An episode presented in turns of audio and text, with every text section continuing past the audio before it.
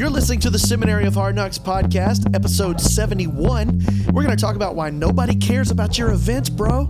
Here's how you can promote it and cut through the noise. Let's go. Welcome to the Seminary of Hard Knocks, a podcast designed to help you master church communications and social media. These are practical solutions from the trenches that any church can use. Now, let's join your host, Seth Muse, who's just returned from another adventure. Hey, everybody, how's it going? I'm back. I'm so glad to be with you this week. And uh, today I want to talk about how to promote events because we know that as Christmas is approaching and any really any time of the year, we've all got things that are coming up. We've got things we've got to promote and we have to get them at the front of the stage for the pastor to say it. Otherwise, it doesn't matter. And we all know that there's a way to do this right, there's a way to do it wrong, but we're really confused about how to get that uh, lined up. And th- the ultimate issue we're facing is that we care about our events a whole heck of a lot more than our people seem to. And there's a reason for that. Part of it, it could be that your event's not very great. That's just the harsh reality. Sometimes it's not a very good planned, very well planned event, just like that sentence was not very good planned either. So sometimes it's just about the event, but other times it's about how you promote that event that gets that crescendo of excitement going. And we're going to talk about that a little bit in this episode. You can find the show notes at sethmuse.com slash 71, and we're off.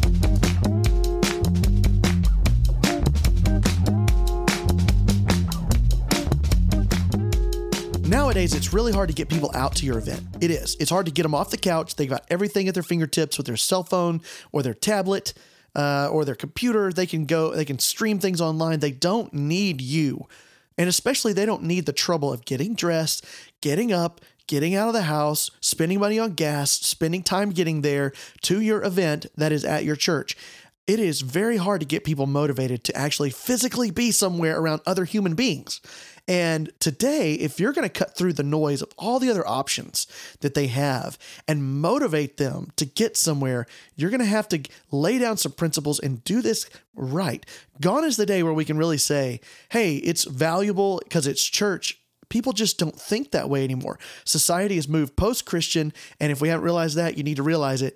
The the value on church just isn't intrinsic anymore. It's not understood or agreed upon that just because it's a church event, it's probably good. In fact, we're leaning a little bit more towards the opposite where people are more skeptical of church because of several bad things that have happened, but because we're just moving that way as a society. People have very short attention spans. In fact, it's about eight seconds now, is the latest that I've heard. Even some say seven.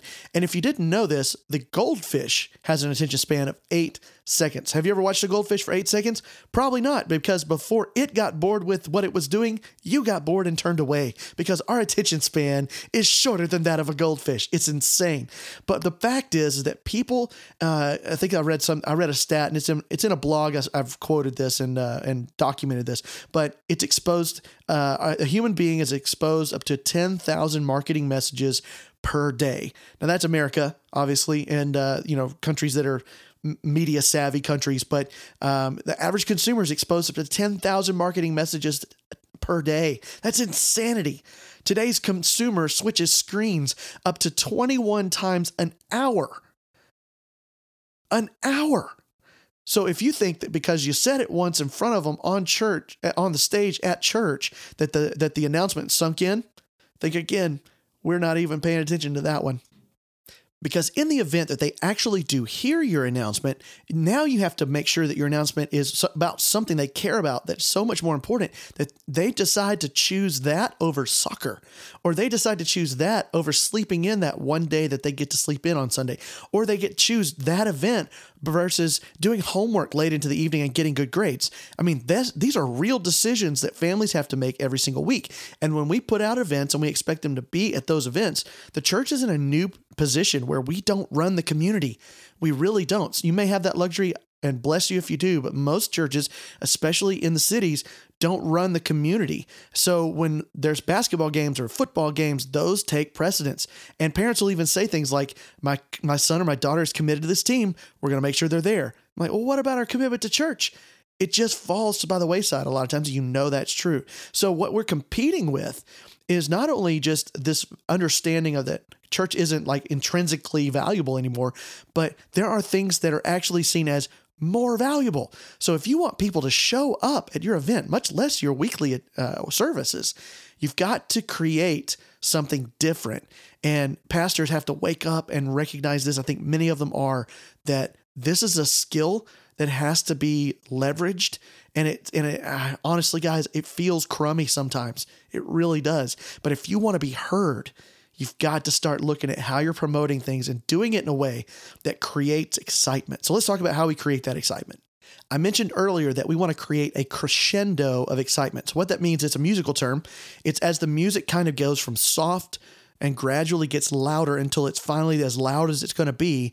That's the crescendo. So, we start promoting events with a small murmur or just a quick announcement hey this is coming. And over a period of time whatever we, we said we'll talk about timelines in a second we want that excitement uh, not only the excitement of the announcement and how we're doing it to get more and more exciting and grow but we also want it to become more uh, pervasive more in your face a little bit more um, uh, like loud i guess if uh, just much more seem to be much more important.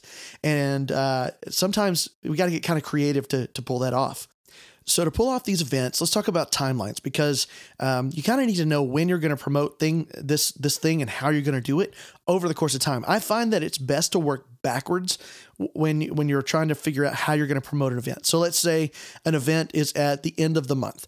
That's four weeks away so, right up to that event, you need to know kind of work your way backwards on how you're kind you're going to do that. So, the uh, the announcement, what's it going to look like? Like the most exciting announcement you can think of, the best way to do it, that needs to be the week of, that week before for major events. And of course, I'm not talking about things like VBS and camp and things that take months of preparation and announcements and leaders and all this stuff. I'm talking about like we're going to have a church potluck or we're going to have a Christmas party or you know things like that that are that are kind of medium events, not these huge uh, flagship of the of the ministry kind of events. I'm talking about the regular events that are outside of Sundays and outside of our big Super Bowl kind of events.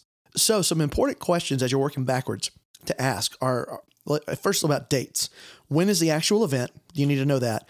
When is the absolute last date for attendees to sign up?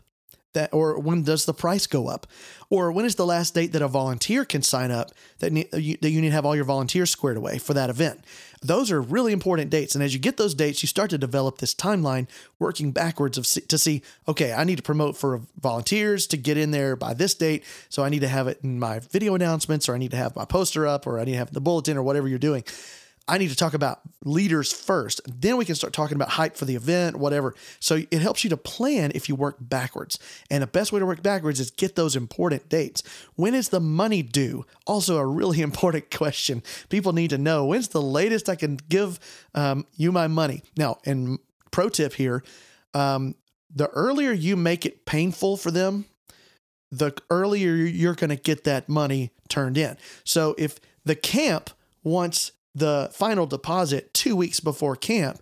You say, I want the final deposit four weeks before camp because then all those stragglers that don't turn it in four weeks, you've got two extra weeks before you have to get it turned in.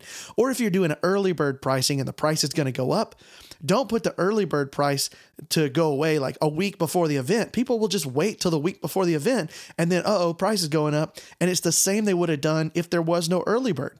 So you really didn't leverage your early bird pricing to get people to sign up earlier, which helps you plan better. You just kind of did it for the sake of doing it, I guess. I don't know. But if you don't leverage that stuff, then you're not going to get the money in in time. So take that, take money hurts, man. Anytime you can leverage money, and I hate to say it this way, but this is true. Anytime you can leverage money to motivate, it motivates people to take action faster. And I don't feel any shame about that. I know some people do, but man, when I'm trying to plan an event for 400 people or 1,000 people, I'm not concerned about somebody that's going, oh man, you know, it's just not right to talk about money. Well, then turn your money in on time. So here's some guidelines for sizes of events. If it's a big event, I might go four to six weeks out for promotion. If it's kind of a, of a department specific event, I might go three to four weeks, depends on what it is. Uh, again, unless it's something huge like VBS or camps or whatever.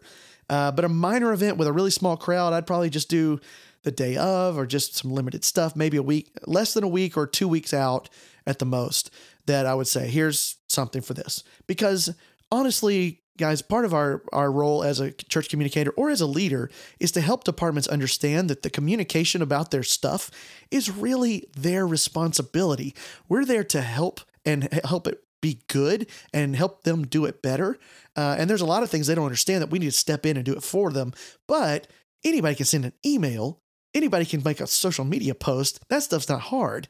So, in helping them, empowering those departments to leverage the communication stuff they can easily do is a big part of this. I don't know how many times uh, you, will probably come out and, and somebody will be like, hey, you didn't promote my event. And, I, and you can ask, okay, well, how many emails did you send about it? None. Well, why not? Promote the event. Now, while those four to six weeks or however long you're going to promote are going on, you don't want to keep doing the same things over and over that's you want to keep mixing it up. So do a loop, uh, like a, a loop. That's what we call it. A video announcement one week, and then the next week do something that's uh, you know have your poster out or or do something in the bulletin, and then the next week maybe do a social media post and another uh, video announcement, or do a live announcement and and tie it into something else that's going on. You know, just keep changing it up so that you're always talking about this event in different ways because that way it doesn't sound the same every time you say it.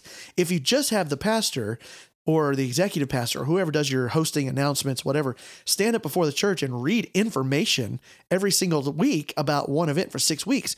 For two weeks, they're going to hear it. For four weeks, they're going to get bored with it. And for six weeks, they're going to hate you for it. Because I swear, I promise, I promise, I promise, it's going to become noise. And they're going to go, why is he still talking? I know all about the potluck. I know all about the fall fest. I don't need to know this anymore. And you might say something new but because you've said it the same way six times, they're going to miss that new thing, that last minute detail, that thing that's really important because they've already heard this before. I used air quotes when I said that. You couldn't see them. They've already heard this before. And technically, air quotes, no, you haven't. So, last, let's talk about some of the promotional mistakes that you need to avoid.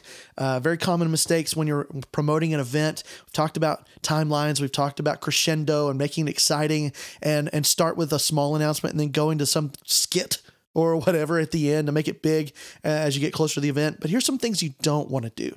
And the first is the most important, guys. Don't focus on features instead of the benefits.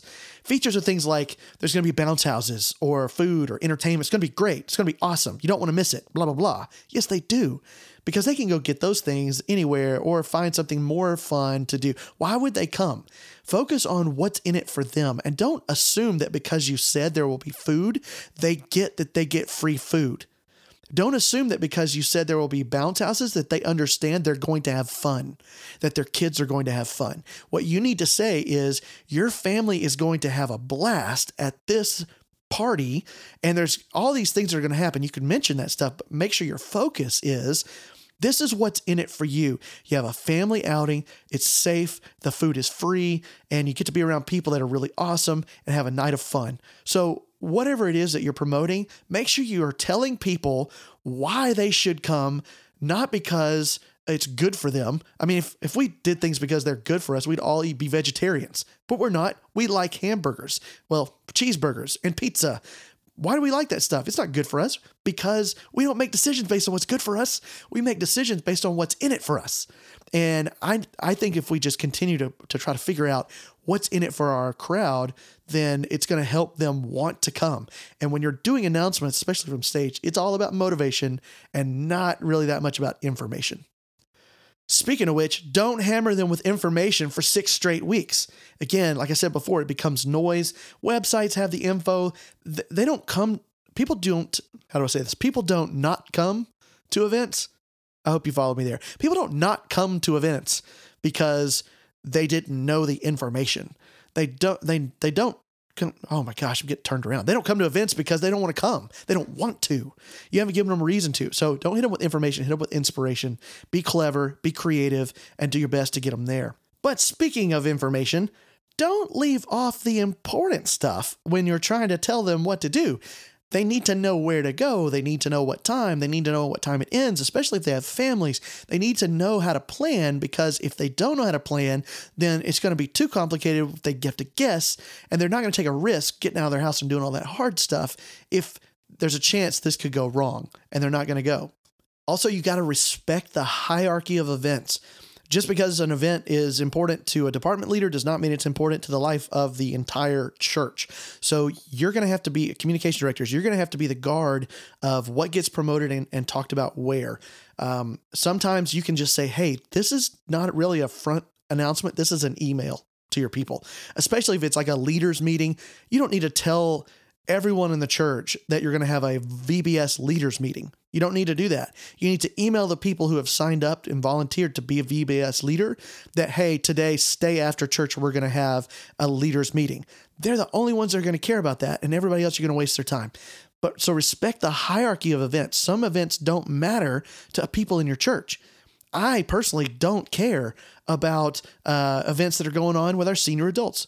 I'm sorry. It's not that I don't like senior adults. I'm just not one.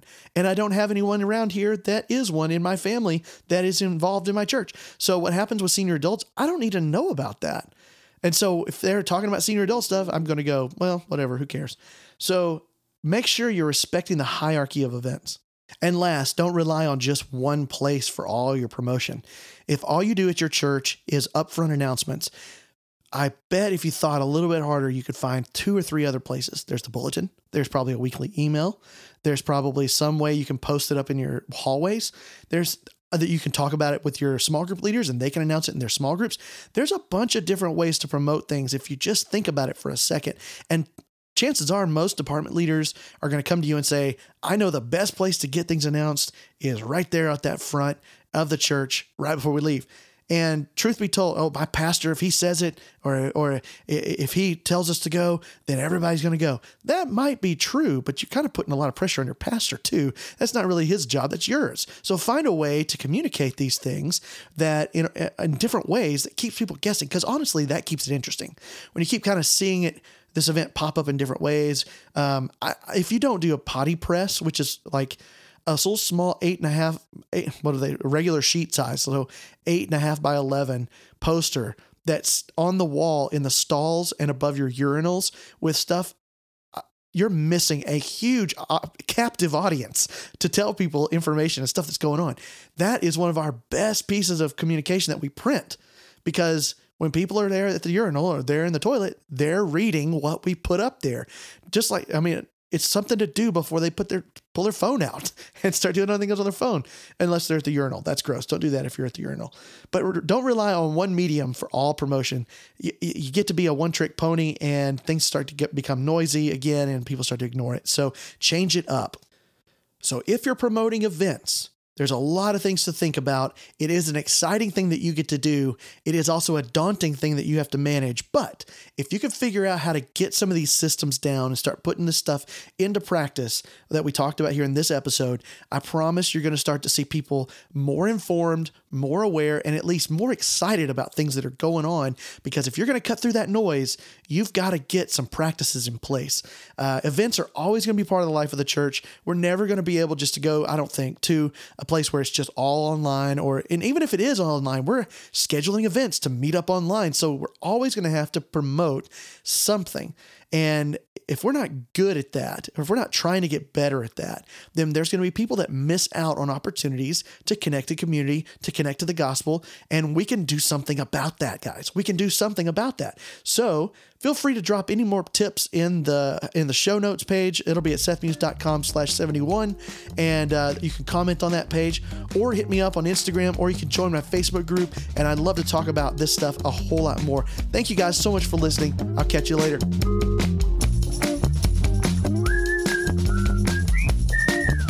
This episode of the Seminary of Hard Knocks podcast is brought to you by Texas Chili. We don't need beans to make your stomach hurt, buddy.